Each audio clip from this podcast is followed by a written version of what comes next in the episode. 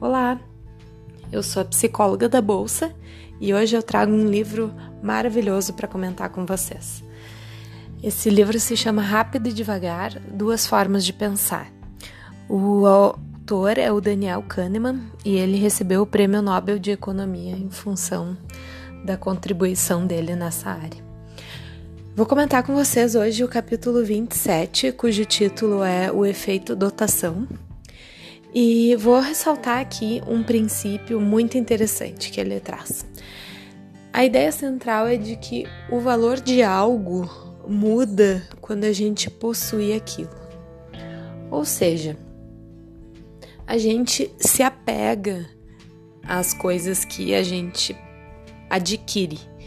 E isso vale para as ações, por exemplo. Eu compro uma ação mesmo que eu esteja fazendo day trade, mesmo que eu fique com aquela ação por alguns poucos minutos, a partir do momento em que eu compro essa ação, eu passo a dar uma maior importância para ela.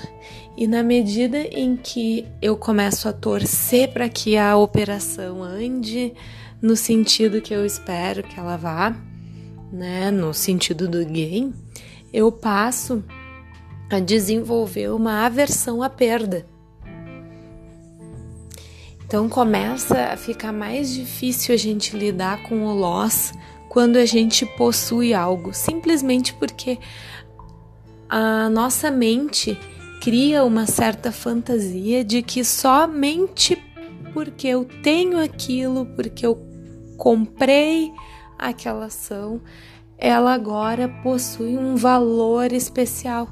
E na verdade, muitas vezes isso nos impede de encerrar a operação fazendo uma realização parcial, né, ou encerrar no gain, mas com um lucro um pouco menor, porque a gente fica num apego com aquilo que a gente possui e num processo de total aversão à perda.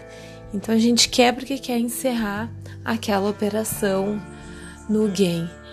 Esse é um ponto que a gente tem que tomar cuidado, porque a aversão à perda ela pode começar a se vincular com a teimosia do trader.